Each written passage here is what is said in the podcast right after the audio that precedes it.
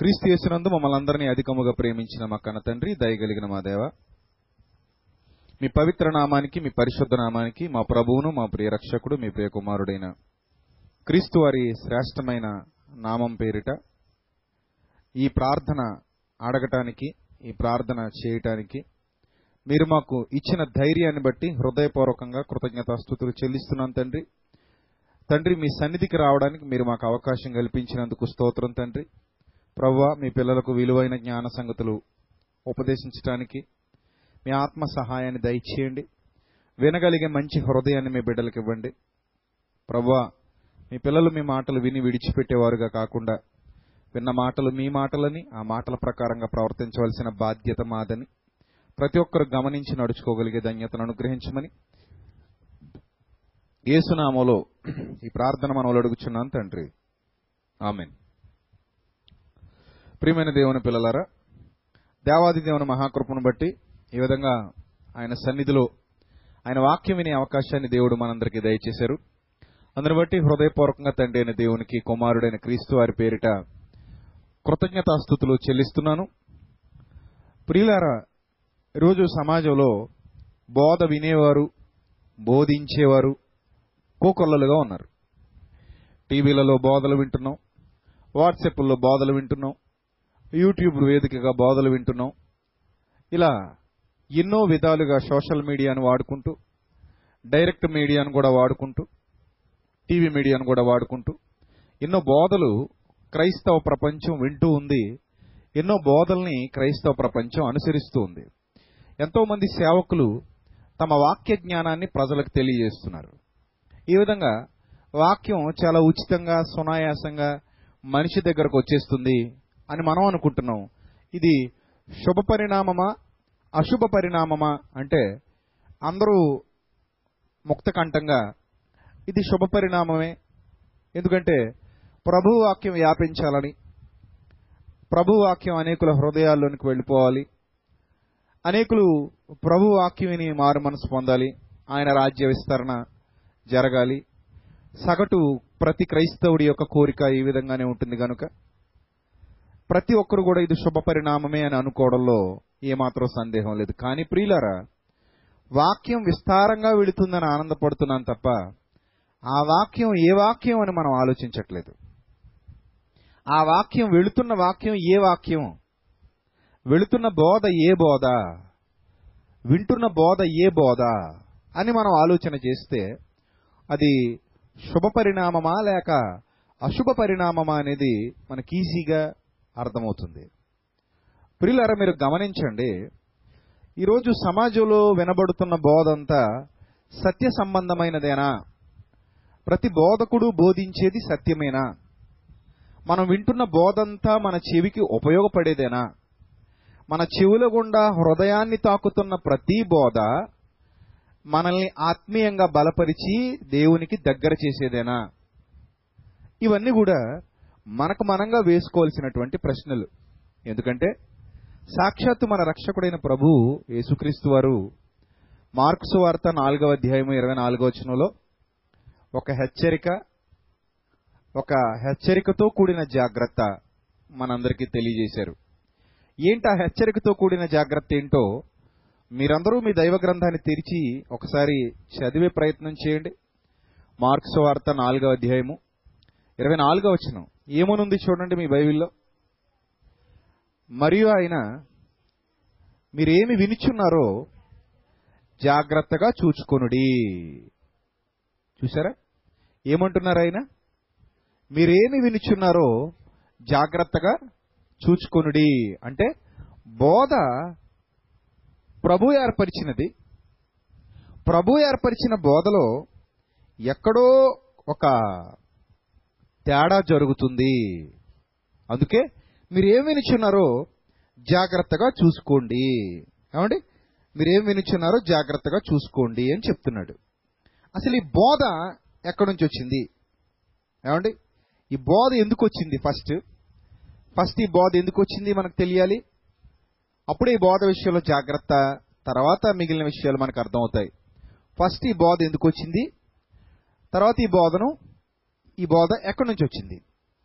ముందు ఎందుకు వచ్చింది చూద్దామా? ఎక్కడి నుంచి వచ్చింది చూద్దామా? ఎందుకు వచ్చింది చూద్దామా? ఎక్కడి నుంచి వచ్చింది చూద్దామా? ఎక్కడి నుంచి వచ్చింది చూద్దాం? మీకు అందరికీ ఆల్రెడీ తెలుసు. ఎక్కడి నుంచి వచ్చింది చూద్దాం? ఆ తర్వాత ఎందుకు వచ్చింది చూద్దాం? రైటా? ముందు ఎక్కడి నుంచి వచ్చింది చూద్దాం? యోహాన్ సువార్త. ఏడవ అధ్యాయము. యోహాన్ సువార్త ఏడవ అధ్యాయం. దయచేసి అందరూ అందరూ బైబిల్ తీయాలి. సంఘం అంతా అలర్ట్గా ఉండాలి. యోహాన్ సువార్త ఏడవ అధ్యాయము.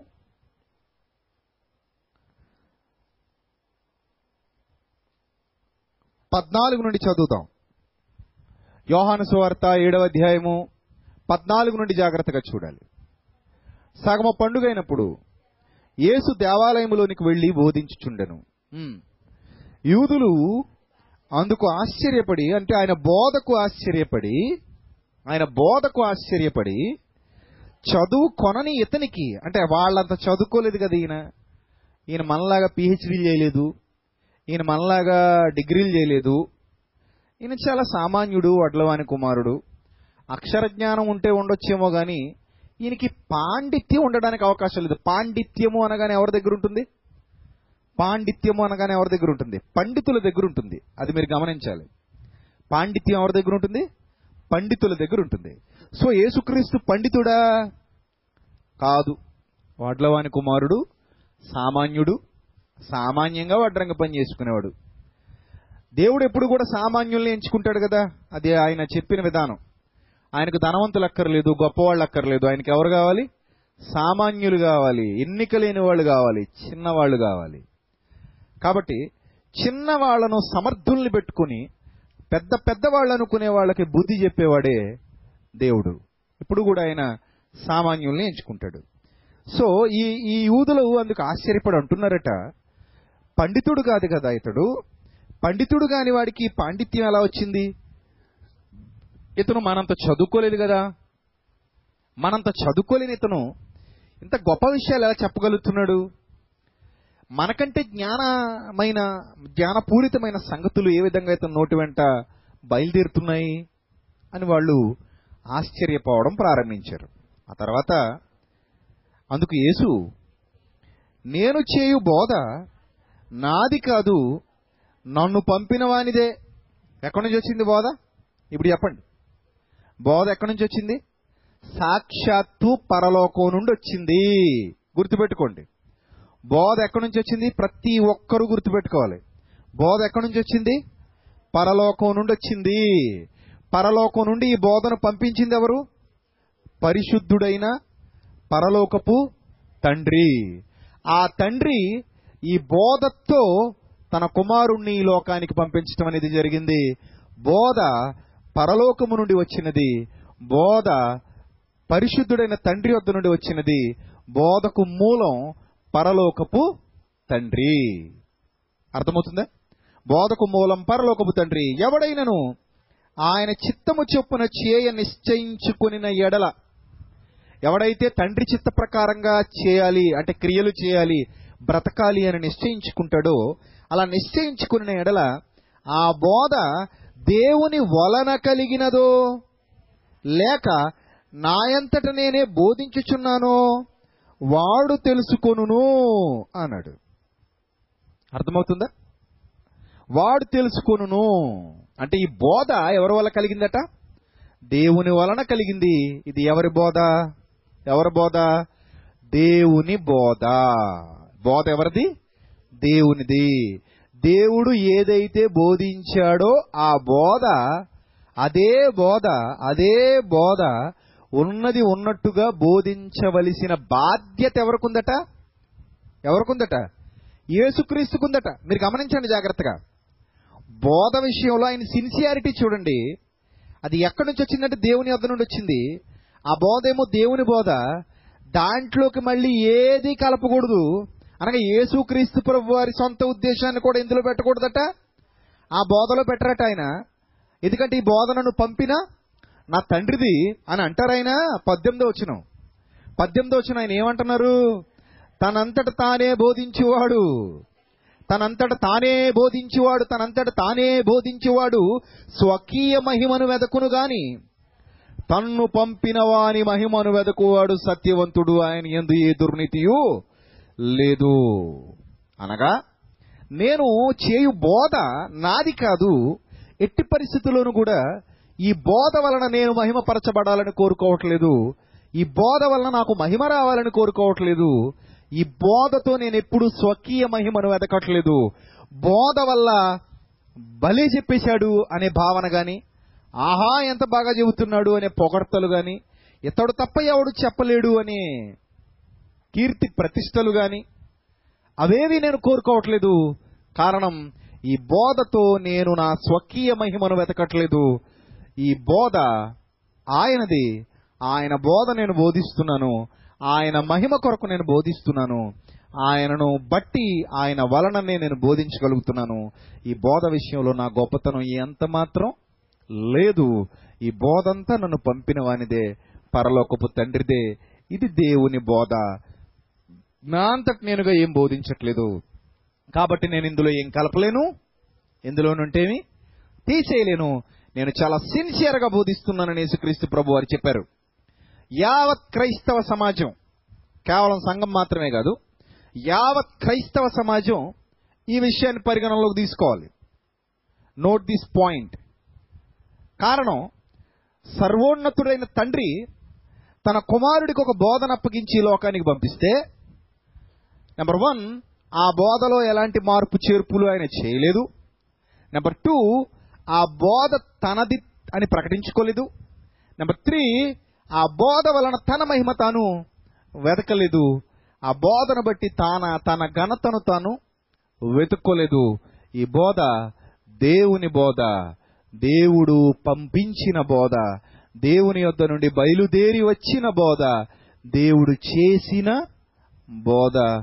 దేవుడు నియమించిన బోధ. బోధకు విలువ ఉందా లేదా? మళ్ళీ అడుగుతున్నా.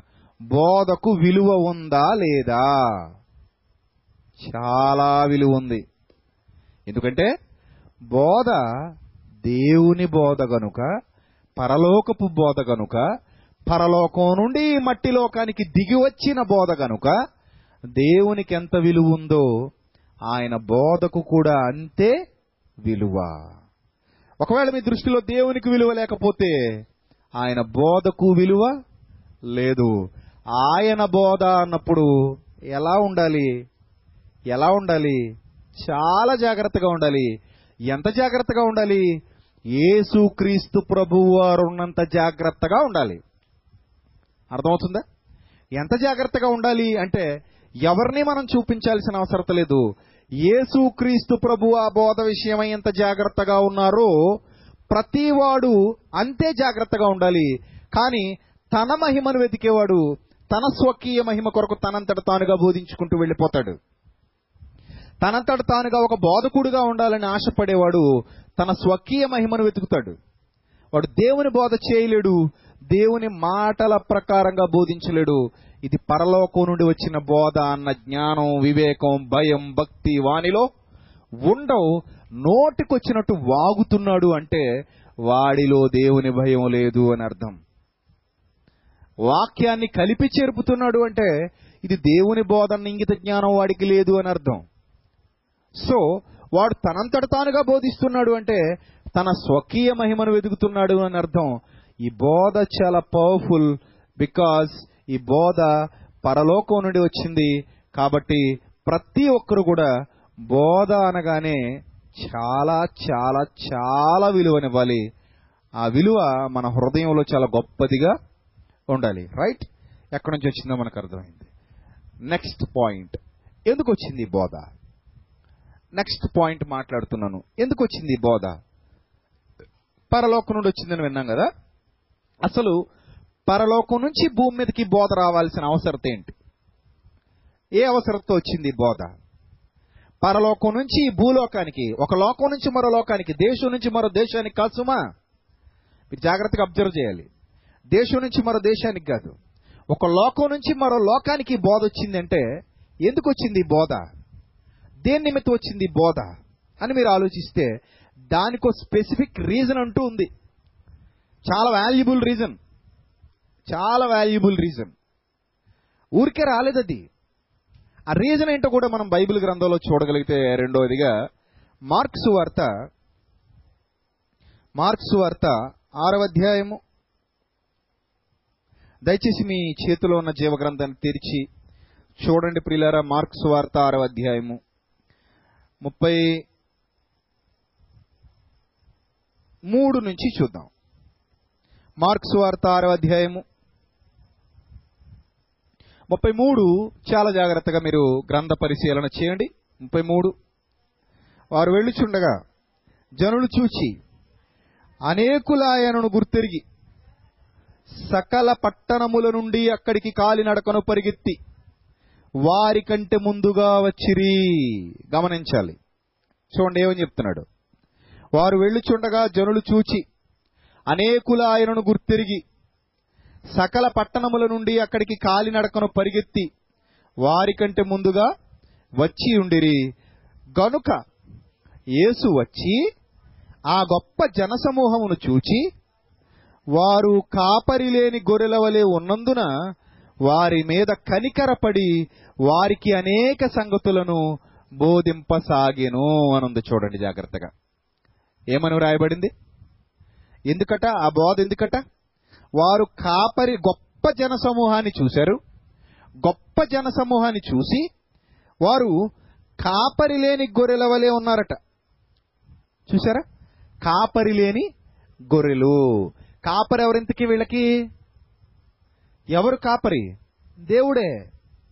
దేవుడే కాపరిగా వాళ్ళను నడిపించవలసిన వాడు ఆయన అందరికీ కాపరి. కదా? సో ఈ కాపరి లేక సరి అయిన బోధ లేక కాపరి లేక సరి అయిన బోధ లేక వాళ్ళందరూ కూడా దారి తప్పిపోతున్నారు. అర్థమవుతుందా? వాళ్ళందరూ మోసపోతున్నారు. వాళ్ళందరూ మాయలోనికి వెళ్ళిపోతున్నారు. ఓవరాల్గా వాళ్ళందరూ నరకాగ్నికి జారిపోతున్నారు. సరైన బోధ లేకపోతే అందరు ఎక్కడికి వెళ్ళిపోతారు? నరకాగ్నికి జారిపోతారు. శరీరానికి అన్నం ఎంత అవసరమో ఆత్మకు వాక్యం అంత అవసరం? అన్నం లేకపోతే ఎండిపోయి చచ్చిపోతాం. వాక్యం లేకపోతే నరకంలో కాలిపోతాం. కాబట్టి వాక్యం ఆత్మకు చాలా చాలా చాలా అవసరం. ఈరోజు ప్రజలు వాక్య విలువ తెలియక బ్రతుకుతున్నారు మూర్ఖులు. నిజం. చాలామంది వాక్య విలువ తెలీదు. వాక్యం లేకపోతే ఆత్మ చచ్చిపోద్ది. వాక్యం లేకపోతే ఆత్మ నశించిపోతుంది. వాక్యం లేకపోతే ఆత్మ నరకాగ్ని గుండానికి బలైపోతుంది. వాక్యమే మనిషి ఆత్మను రక్షించేది. వాక్యమే మనిషి జీవితాన్ని బాగు చేసేది. వాక్యమే మనిషిని సత్య మార్గంలో నడిపించేది. కాబట్టి ఈ వాక్యం ప్రజలకు ప్రజలకు ప్రపంచవ్యాప్తంగా ఉన్న ప్రజలందరికీ కరువు అయిపోయింది సో వాక్యం లేదు వాళ్ళకి. వాక్యం అందట్లేదు వాళ్ళకి. అలాంటి పరిస్థితుల్లో దేవుడు ఆలోచించాడు నా పిల్లలకు వాక్యం కావాలి. నా పిల్లలకి వాక్యం చాలా అవసరం. సో నా ప్రజల దగ్గరికి వాక్యాన్ని పంపించాలి అని కనికరపడ్డాడట. కాపరి లేని గొర్రెల వరే వారి మీద కనికరపడి ఉన్నందున వారి మీద కనికరపడి వారికి అనేక సంగతులను బోధింపసాగిను. అనేక సంగతులను బోధింపసాగిను. అంటే అర్థం ఏంటి? పరలోకం నుండి వచ్చిన బోధ పరలోకం నుండి వచ్చినటువంటి బోధ ఎవరికి అందిస్తున్నాడు? ప్రజలకు అందిస్తున్నాడు. అంటే ప్రజల కొరకే ఈ బోధ పంపబడింది. రెండో పాయింట్ మనకు అర్థమవుతుంది. ఈ బోధ ఎక్కడి నుంచి పంపబడింది? దేవుని యొద్ద నుండి పంపబడింది పరలోకం నుంచి. ఎవరి కోసం పంపబడింది? కాపరి లేని గొర్రెల వలె చెదరిపోయిన ప్రజలందరి కొరకు జనసమూహాలన్నిటి కొరకు ఈ బోధ పంపించబడింది. అందరి ఆత్మీయ జీవితాలు వెలిగింపబడటానికి బోధ కావాలి. అందరి బ్రతుకులు బాగుండటానికి బోధ కావాలి. అందరి బ్రతుకుల్ని సరిచేయటానికి బోధ కావాలి. ఈ బోధ దేవునిది. దేవుని యొద్ద నుండి బయలుదేరి భూమి మీద ఉన్న ప్రజలందరి కోసం ఈ బోధ దిగి రావడం జరిగింది. ఈ బోధను దేవుడు పంచిపెట్టడం జరిగింది. ఈ బోధ అద్భుతమైన ఔషధం. ఈ బోధ అద్భుతమైన అక్షయమైన ఆహారం. అర్థమవుతుందా? ఈ బోధ వినటం వల్ల లాభం ఏంటి? మూడో పాయింట్. ఈ బోధ వినడం వల్ల లాభం ఏంటి? ఆల్రెడీ మీరు యాకో పత్రికలో మీరు చూశారు కదా మీ ఆత్మల రక్షణ. అంతేనా? అంతేనా? ఆ యాకో పత్రికలో మీరు ఏం చదువుకున్నారు? మీ ఆత్మను రక్షించే శక్తి గల వాక్యమును సాత్వికముతో అంగీకరించుడి. అనగా ఆత్మను రక్షించే శక్తి గల వాక్యం అంటే బోధ. ఆ బోధను జాగ్రత్తగా అంగీకరించండి అంటాడు. ఇక యోహాను సువార్త ఆరవ అధ్యాయము. యోహాను సువార్త ఆరవ అధ్యాయము ఇరవై ఏడవ వచనం కూడా జాగ్రత్తగా చూస్తే యోహాను సువార్త ఆరవ అధ్యాయము ఇరవై ఏడవ వచనం జాగ్రత్తగా చూస్తే క్షయమైన ఆహారము కొరకు కష్టపడకుడి దా కానీ దేనికోసం కష్టపడాలట?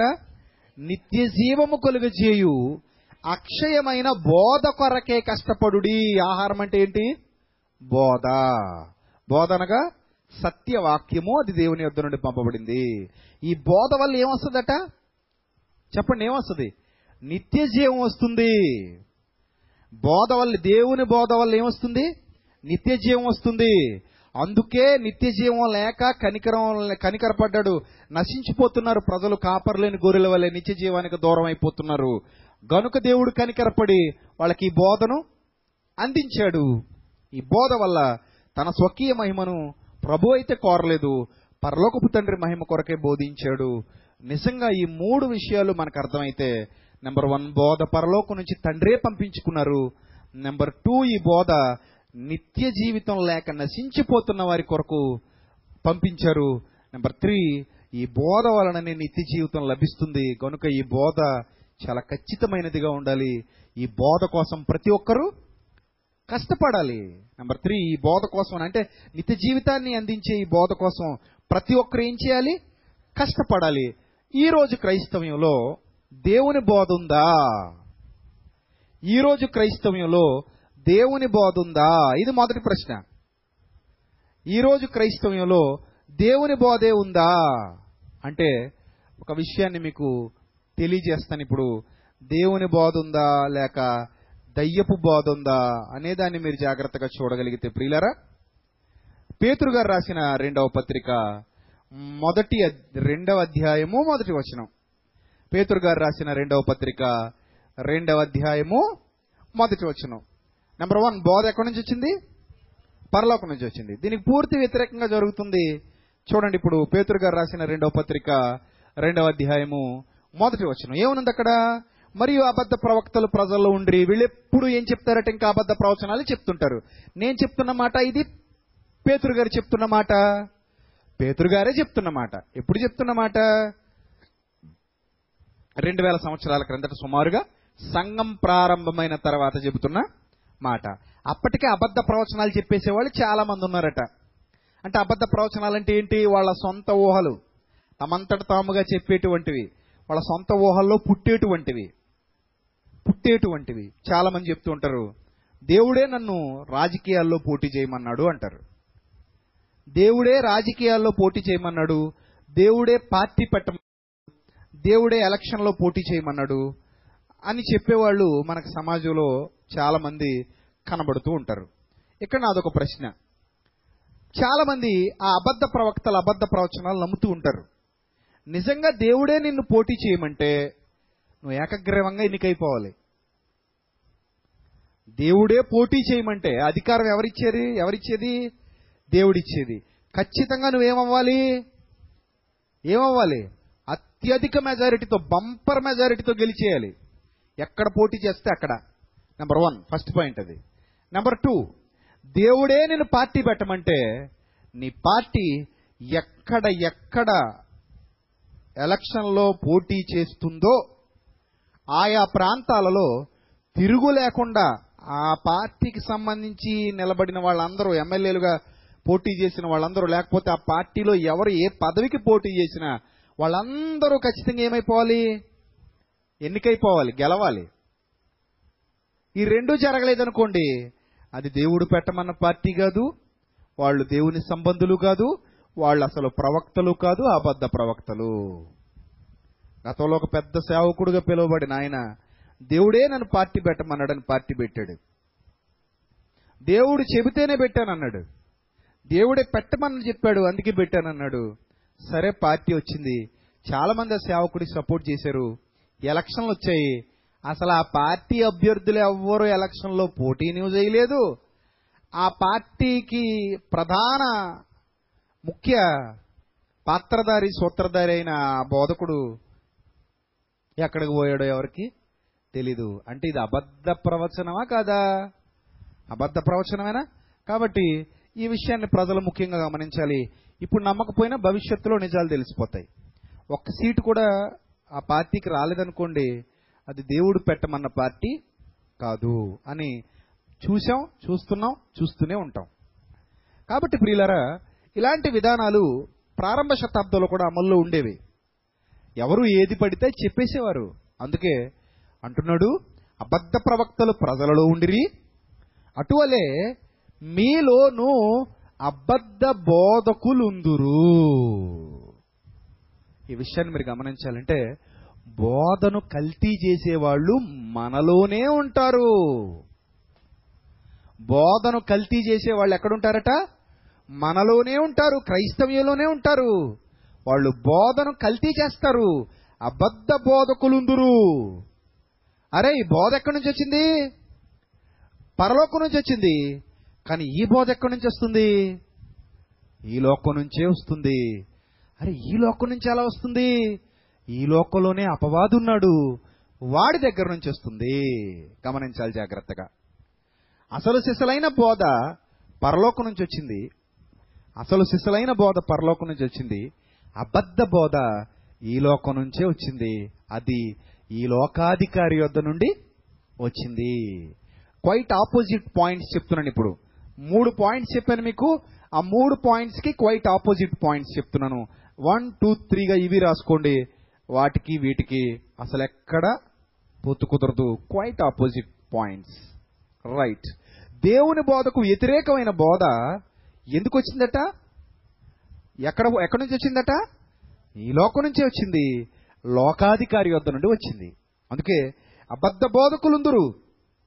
వీరు తమ్మును కొనిన ప్రభువును కూడా విసర్జించుచు అన్నాడు. అంటే ఎవరిని విసర్జిస్తారట?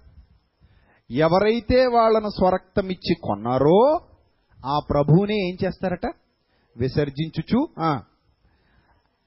విసర్జించుచు తమకు తామే శీఘ్రముగా నాశనము కలుగజేసుకొనుచు తమకు తామే శీఘ్రముగా నాశనం అంటే త్వరితగతిన వారి మీదికి నాశనం రాబోతుంది అన్నాడు. త్వరితగతిన శీఘ్రముగా అంటే? శీఘ్రముగా అంటే వెంటనే అని అర్థం. అర్థమవుతుందా? శీఘ్రముగా త్వరితగతిన వారి మీదకి నాశనం వస్తుంది. హ్మ్. నాశనకరమగు భిన్నాభిప్రాయాలు. అంటే ఈ బోధ కూడా నాశనకరమగు భిన్నాభిప్రాయములు రహస్యముగా బోధించుదురు అన్నాడు. ఇక్కడ రెండో పాయింట్ వస్తుంది. మనం ఇందాక నేర్చుకున్న రెండో పాయింట్ ఏంటంటే ఆ బోధ కనికరపడి చేసినటువంటి బోధ ఎందుకు? నశించిపోతున్న ప్రజలను రక్షించుట కొరకు దేవుడు కనికరపడి ఈ బోధను పంపించాడు. ఎందుకు వచ్చింది అంటే రెండో పాయింట్ మనం నేర్చుకున్నాం. ఏమని? నశించిపోతున్న ఆత్మల రక్షణ కొరకు బోధన దేవుడు ఎక్కడి నుంచి పంపించాడు? పరలోకం నుండి పంపించాడు. అందుకే బోధ వచ్చింది.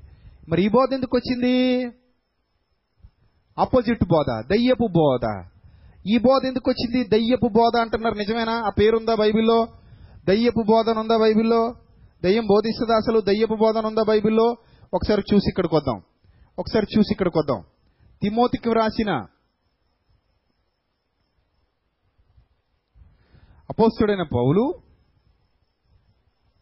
తిమోతికి రాసిన రెండవ పత్- మొదటి పత్రిక అపోస్తుడైన పౌలు తిమోతికి రాసిన మొదటి పత్రిక నాలుగవ అధ్యాయము ప్రారంభ వచనాన్ని జాగ్రత్తగా చూడాలి. అపోస్తుడైన పౌలు తిమోతికి రాసిన మొదటి పత్రిక నాలుగవ అధ్యాయము మొదటి నుంచి జాగ్రత్తగా చూడాలి. అయితే కడవరి దినములలో కొందరు అబద్ధికుల వేషధారణ వలన మోసపరుచు ఆత్మలయందును దయ్యముల బోధయందును లక్ష్యముంచి విశ్వాస భ్రష్టులగుదురని పరిశుద్ధాత్మ తేటగా చెప్పుచున్నాడు. ఏ బోధ ఇది? ఏ బోధ? దయ్యముల బోధ. మొదటి బోధ పరలోకం నుంచి వచ్చింది. దయ్యాల బోధ ఈ లోకంలోనే పుచ్చి పుట్టింది. లోకాధికారి దగ్గర పుట్టింది. అబద్ధ బోధకులుందురు అన్నాడు. ఆ వారు ఏం చేస్తారట? అబద్ధికుల వేషధారణతో ఉంటారట వాళ్ళు. వేషధారణతో ఉన్నలో ఉన్న వాళ్ళలో ఉండేది పరిశుద్ధాత్ముడు కాదట మోసపరిచే ఆత్మ ఉందట వాళ్ళలో. ఏ ఆత్మ అది మోసపరిచే ఆత్మ ఈ మోసపరిచే ఆత్మ కూడా వాళ్ళు ఏమని పేరు పెడతారు? ఏమని పేరు పెడతారు? పరిశుద్ధాత్మనే పేరు పెడతారు. గమనించాలి. ఈ మోసపరిచే ఆత్మల ఎందు లక్ష్యం ఉంచుతారట చాలా మంది పిల్లలు. చాలా మంది ప్రజలు వాటి ఎందు లక్ష్యం ఉంచుతారు. లక్ష్యం ఉంచి విశ్వాసం విషయంలో భ్రష్టులగుదురు. విశ్వాసం విషయంలో ఏమవుతారట కడవరి దినాల్లో కొంతమంది? భ్రష్టులు.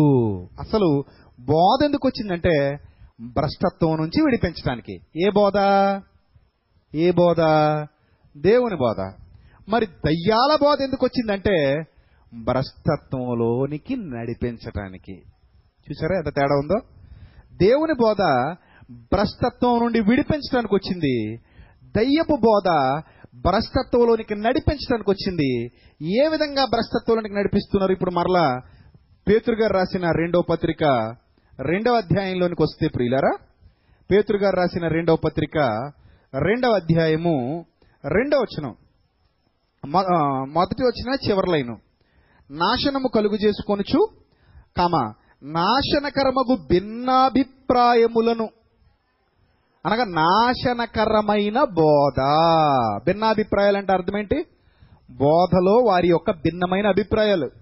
ఆ అభిప్రాయాలతో వాళ్ళను నాశనం చేయటానికి నాశనకరమగు భిన్నాభిప్రాయములను రహస్యముగా బోధించుదురు అన్నాడు. గమనించండి. రహస్యముగా బోధించుదురు. మరియు అనేకులు వారి పోకిరి చేష్టలను అనుసరించి నడుతురు. ఎంతమంది అట ఎంతమంది? అనేకులు వారి పోకిరి చేష్టలను అనుసరించి నడుతురు. మూడో పాయింట్ ఏంటంటే ఈ బోధ ఎందుకు వచ్చిందంటే నిత్య జీవితం కొరకు. బోధ ఎందుకు వచ్చిందమ్మా? నిత్య జీవితం కొరకు. గుర్తుపెట్టుకోవాలి. ఎందుకు ఎక్కడి నుంచి వచ్చిందంటే పరలోకం నుంచి. ఎందుకు వచ్చిందంటే నిత్య జీవితాన్ని నడిపించడానికి మూడో పాయింట్ మనం ఇందాక చదువుకున్నాం. ఈ బోధ కోసం మనం ఏం చేయాలి? కష్టపడాలి అని చదువుకున్నాం. ఈ బోధ కోసం మనం ఏం చేయాలి? కష్టపడాలి. ఇక్కడ చూడండి. మరియు అనేకులు వారి పోక్రీ చేష్టలు అనుసరించి నడుతురు. వీరిని బట్టి సత్య మార్గము దూషింపబడును అన్నాడు. వీరిని బట్టి సత్య మార్గం ఏమవుతుందట? దూషింపబడుతుందట. అంటే వీళ్ళు బోధ కోసం కష్టపడతారా? కష్టపడతారా? కష్టపడరు. ఎందుకంటే సునాయాసంగా ఆ బోధ వింటారు. ఆ బోధ ఎందుకు పనికిరానిది అన్న విషయాన్ని వాళ్ళు గుర్తుపెట్టుకోలేరు. ఎందుకంటే అది వంచనతో కూడినటువంటి బోధ. దానివల్ల ఎవరికి ఏ ప్రయోజనం ఉండదు ప్రియులారా. ఇప్పుడు ఈ రెండు విషయాలు మనం జాగ్రత్తగా గమనిస్తే మీరు సత్య సంబంధమైన బోధలో ఉన్నారా? అసత్య సంబంధమైన బోధలో ఉన్నారా? అనేది మనకు అర్థమైపోతుంది. మనం ఏ బోధలో ఉన్నాం? సత్య సంబంధమైన బోధలోనే కొన- నడు నడుచుకుంటున్నాం కొనసాగుతున్నాం. అసత్య సంబంధమైన బోధ కానీ అసత్య సంబంధమైన బోధకుల్ని కానీ సంఘంలో ఉన్న మనం ఎట్టి పరిస్థితులను స్వీకరించేది లేదు. బోధను మార్చే వాళ్ళను ఏమాత్రం కనికరించేది లేదు. అయితే ఇప్పుడు ఒక ప్రధానమైన విషయాన్ని చెప్తాను. జాగ్రత్తగా వినండి. ఈ బోధ విషయంలో ప్రారంభ శతాబ్దంలో సంఘాలు ఎంత అలర్ట్గా ఉన్నాయి? ఎంత జాగ్రత్తగా ఉన్నాయి? ఒకసారి మనం చూడగలిగితే అదే తిమోతికి అపోసుడైన పౌలు పత్రిక రాస్తూ అదే తిమోతికి అపోసుడైన పౌలు పత్రిక రాస్తూ మొదటి పత్రిక. నాలుగవ అధ్యాయము పదహార వచనంలో ఏమంటున్నాడో జాగ్రత్తగా చూడాలి. అపోసుడైన పౌలు తిమోతికి రాసిన మొదటి పత్రిక. నాలుగవ అధ్యాయము నాలుగవ అధ్యాయము పదహార వచనం. నిన్ను గూర్చియు నీ బోధను గూర్చియు అన్నాడు జాగ్రత్త. ఏమంటున్నాడు? నిన్ను గూర్చియు. రెండోది నీ బోధను గూర్చియు నీ బోధను గూర్చియు. జాగ్రత్త కలిగి ఉండుము వీటిలో నిలకడగా ఉండుము. నీవిలాగు చేసి నిన్నును నీ బోధ నీ బోధ నీ బోధ వినువారిని. రక్షించుకుందు. అంటే నీ బోధ వినేవాళ్ళను నువ్వు ఎక్కడికి నడిపిస్తావు? రక్షణలోకి నడిపిస్తావు. నువ్వే రక్షించుకుంటావు. దేంతో రక్షించుకుంటాడట? కాపరి సంఘాన్ని. సేవకుడు తన సంఘాన్ని దేంతో రక్షించుకుంటాడు? బోధతో రక్షించుకుంటాడు. ఎవరి బోధ? దయ్యం బోధ దేవుడి బోధ? దేవుని బోధే రక్షించేది. దెయ్యం బోధ ఏం చేసేది?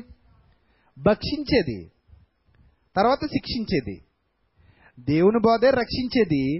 దయ్యం బోధ భక్షించేది. అంటే బోధ విషయంలో చాలా జాగ్రత్త కలిగి ఉండు తిమోతి. అన్నాడు చూడండి. నీ బోధ గురించి జాగ్రత్త. బీ కేర్ఫుల్ నీ బోధ విషయంలో చాలా జాగ్రత్తగా ఉండాలి.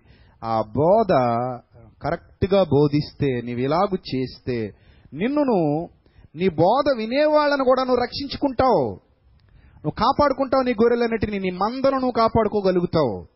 బోధతోనే నీ మందను నువ్వు కాపాడుకోగలుగుతావు. బోధ బాగోకపోతే నీ మంద ఏమైపోతుంది? చెదిరిపోతుంది పాడైపోతుంది నాశనం అయిపోతుంది బోధ సరి అయినది కాకపోతే వాళ్ళు నాశనానికి వెళ్ళిపోతారు నిత్య జీవితం లభించదు. బోధ సరి అయినది కాకపోతే నిత్య జీవితం లభించదు. బోధ సరి అయినది అయితేనే నిత్య జీవితం లభిస్తుంది.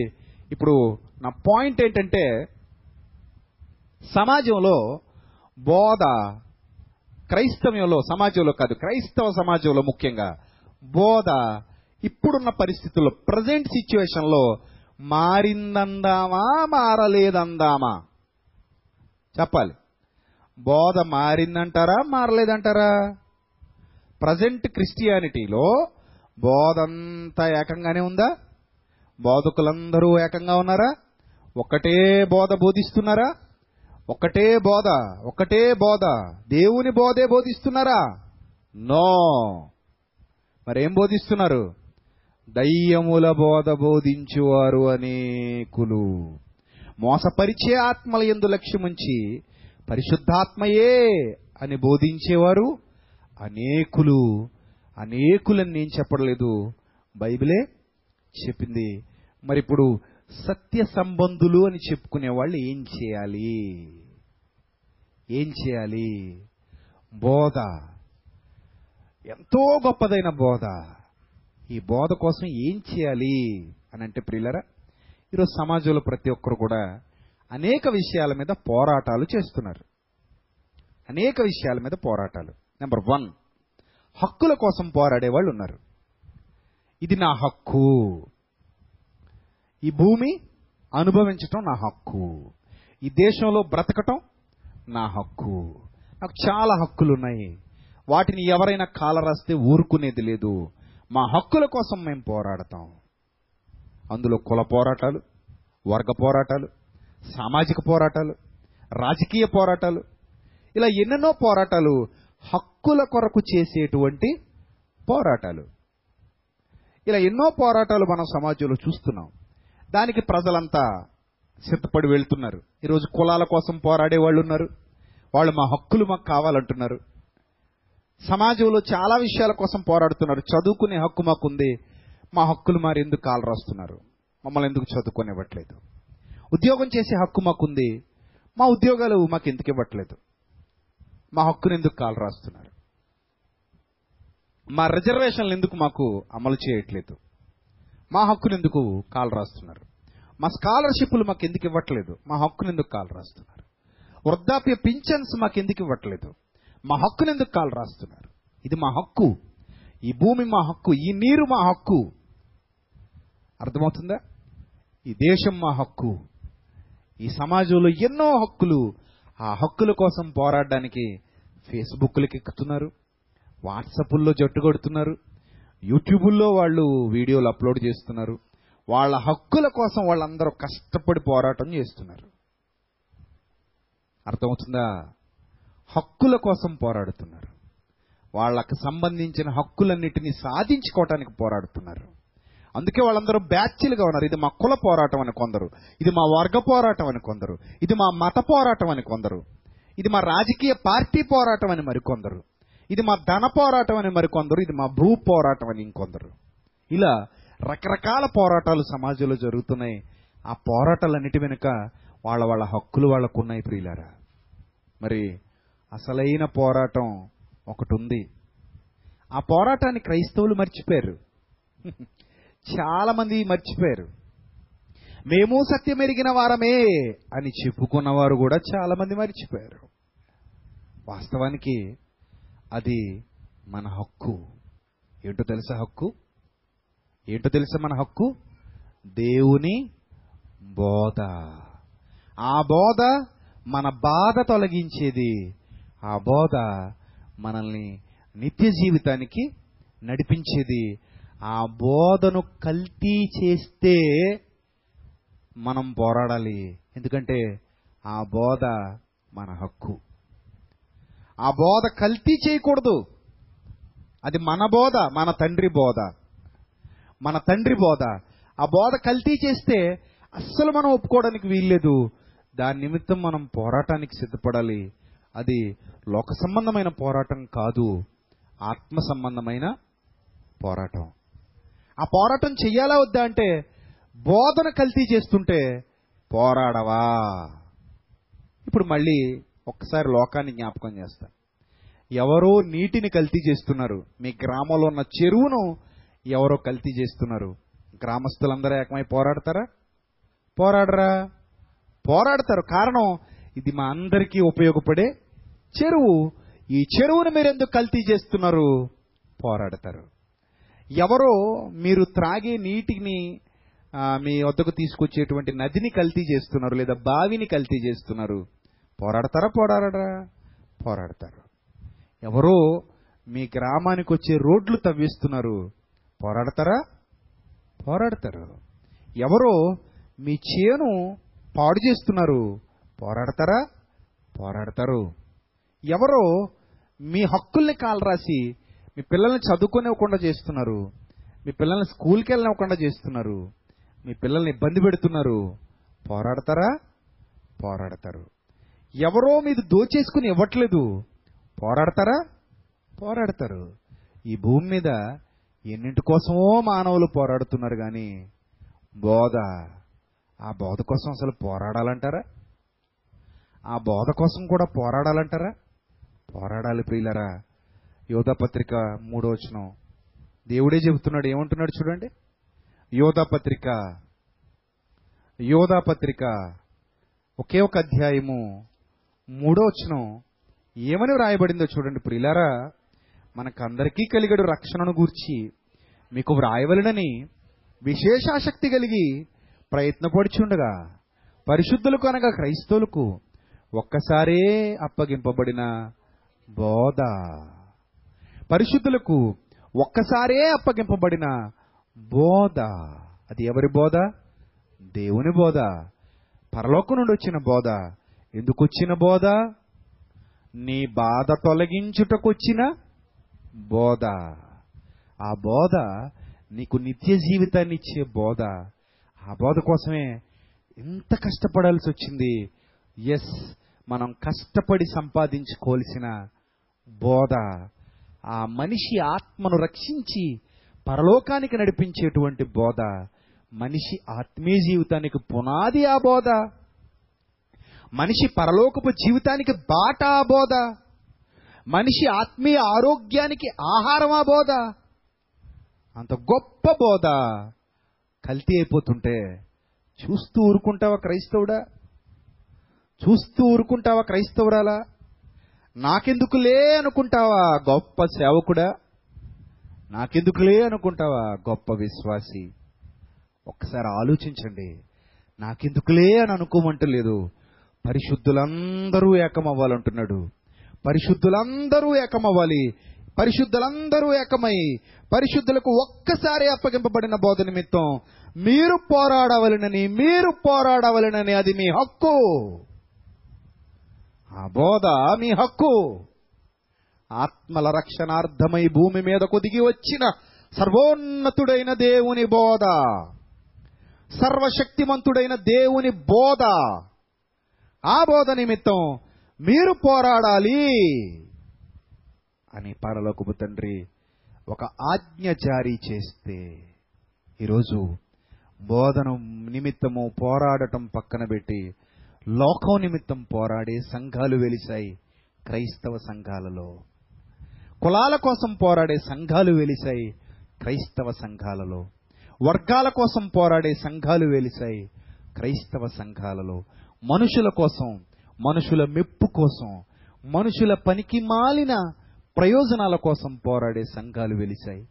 కొన్ని చోట్ల మాకు సమాధులు కావాలి సమాధులకు స్థలాలు కావాలి అని క్రైస్తవులు పోరాడటం మనం చూస్తున్నాం. కొన్ని చోట్ల మా క్రిస్మస్ జరిగించుకోవడానికి నిధులు కావాలి అది గవర్నమెంట్ ఇవ్వాలని పోరాడే క్రైస్తవుల్ని చూస్తున్నాం. మరికొన్ని చోట్ల మేము ఎరుషులేమి యాత్రలు చేయటానికి మాకు నిధులు ఇవ్వాలి మాకు అవకాశం కల్పించాలి అని పోరాడే క్రైస్తవ సంఘాలని చూస్తున్నాం. ప్రిలరా ఆస్తుల కోసం పోరాడే సంఘాలని చూస్తున్నాం. ఆస్తుల కోసం స్థలాల కోసం ధనం కోసం పదవుల కోసం పోరాడే సంఘాలని చూస్తున్నాం. కానీ బోధ నిమిత్తం పోరాడేవారు ఎవరున్నారు? ఆలోచించండి. బోధ నిమిత్తం ఎందుకు పోరాడట్లేదంటే బోధ మనది కాదని అనుకుంటున్నారు కాబట్టి పోరాడట్లేదు. నీ ఆస్తి దోచుకుంటే పోరాడుతున్న నీవు నీ స్వాస్థ్యాన్ని కల్తీ చేస్తుంటే పోరాడుతున్న నీవు నువ్వు ప్రేమించే దేనినో కల్తీ చేస్తుంటే పోరాడుతున్న నీవు నా హక్కు అని గుండె చరుచుకుని జబ్బ చరిచి నిలబడుతున్న నీవు నీ బోధను పాడు చేస్తుంటే నీ బోధను కలుషితం చేస్తుంటే నీ బోధను కల్తీ చేస్తుంటే నువ్వెందుకు ప్రశ్నించలేకపోతున్నావు? నువ్వెందుకు పోరాడలేకపోతున్నావు? అని ఒక్కసారి ఆలోచిస్తే బోధ మీద ప్రేమ లేదు.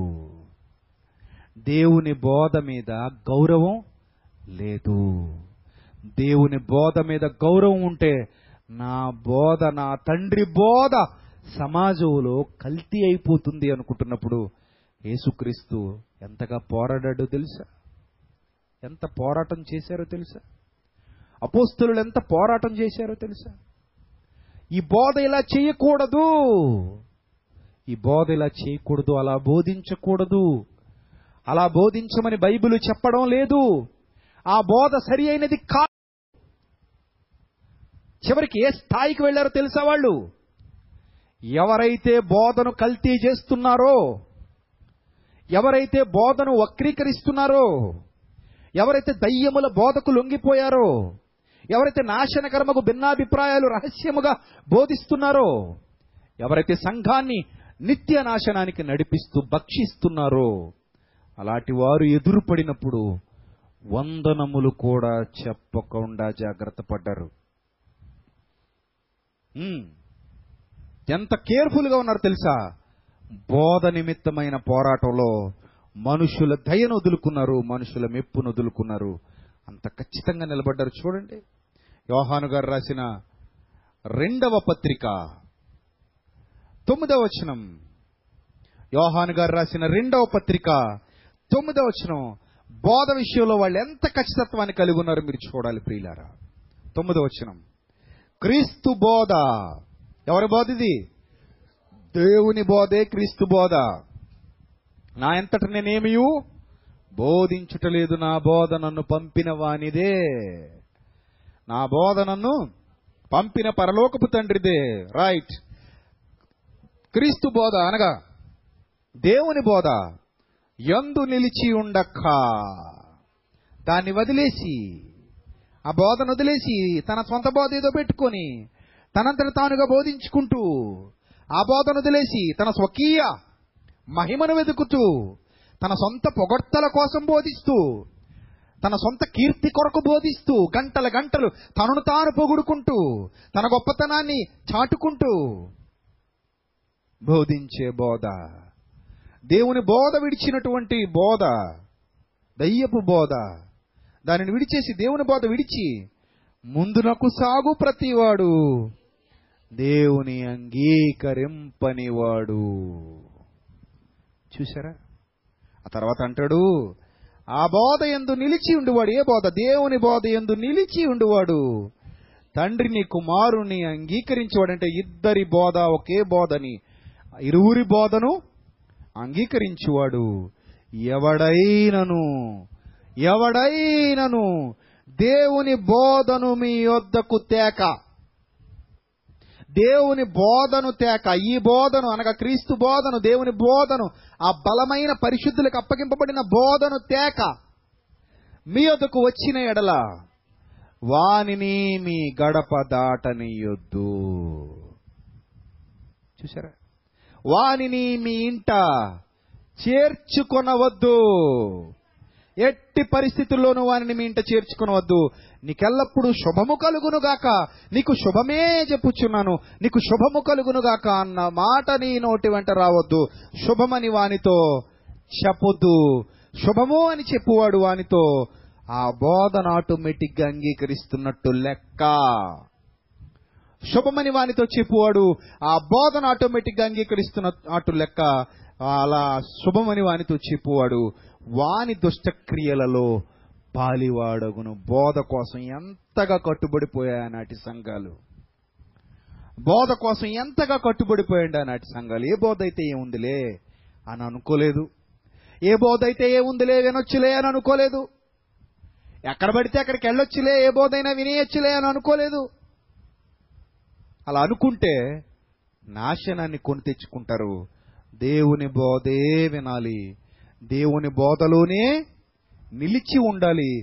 క్రీస్తు బోధే మన ఆత్మను రక్షించే బోధ. ఆ బోధ లేని ప్రతి బోధ అది మనల్ని బాధించేది నాశనానికి నడిపించేది. ఈ బోధ కోసం మీరు పోరాడాలి అని పరిశుద్ధులకు హితవు పలికాడు ప్రభు. మరి ఎవరైనా పోరాడుతున్నారా?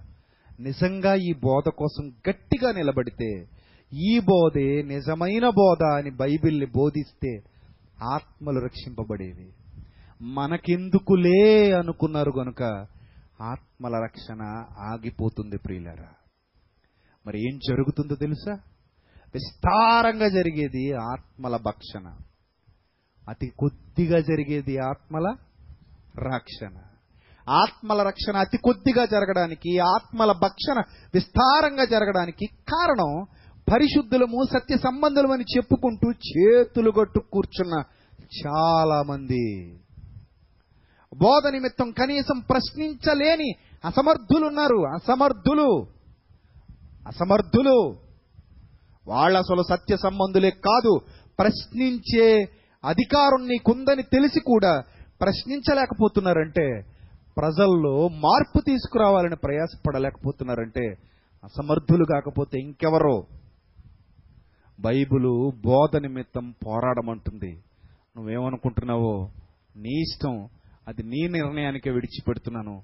వచ్చే వారం మరిన్ని మహాజ్ఞాన సంగతులు ఇదే అంశం మీద మాట్లాడతాను. తలలు వంచండి ప్రార్థన చేసుకుందాం.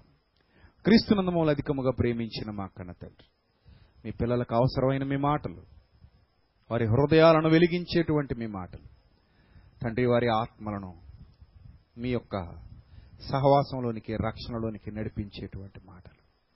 వారిని అప్రమత్తం చేసేటువంటి మాటలు. మీ పిల్లలకు ఉపదేశించాను తండ్రి. ప్రభువా మనుష్యుల మెప్పు కోరక లోకంలో ఉన్న మనుష్యుల మెప్పును ఆశించక ఎన్నడూ మీ అందుండి ఎప్పుడూ మీ అందుండి ఈ సత్య మార్గంలో నడవగలిగే భాగ్యాన్ని మాకు దయచేయండి. తండ్రి వింటున్నటువంటి మీ పిల్లలు కేవలం విని విడిచిపెట్టేవారుగా కాకుండా విన మాటల ప్రకారంగా ప్రవర్తించగలిగే భాగ్యాన్ని దయచేయండి.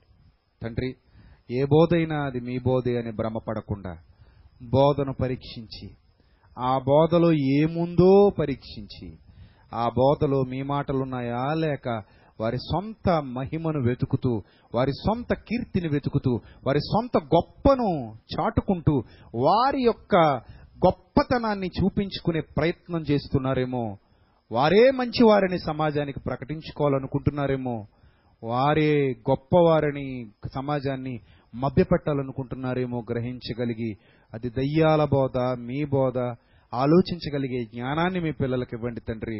మీ పిల్లల్ని వెలిగించండి మీ కృపలో భద్రపరచండి. ప్రభా మీ మహాజ్ఞానపు లోతులలోనికి మీ బిడ్డల్ని మమ్మల్ని అందరినీ నడిపించమని. ప్రభా ఈ వాక్యం వింటున్న ప్రతి ఒక్కరి ఆలోచనలను మెరుగుపరిచి మోసములో నుండి బయటకు తీసుకుని రమ్మని. క్రీస్తు నామంలో నుండి క్రీస్తు నామంలో నుండి తొలగిపోకుండా తండ్రి మీ క్రీస్తు బోధ నుండి తొలగిపోకుండా ప్రతి ఒక్కరిని కాపాడమని యేసుక్రీస్తు ప్రభు వారి నామలో ఈ ప్రార్థన మనవులు అడుగుచున్నాం. మా కన్న తండ్రి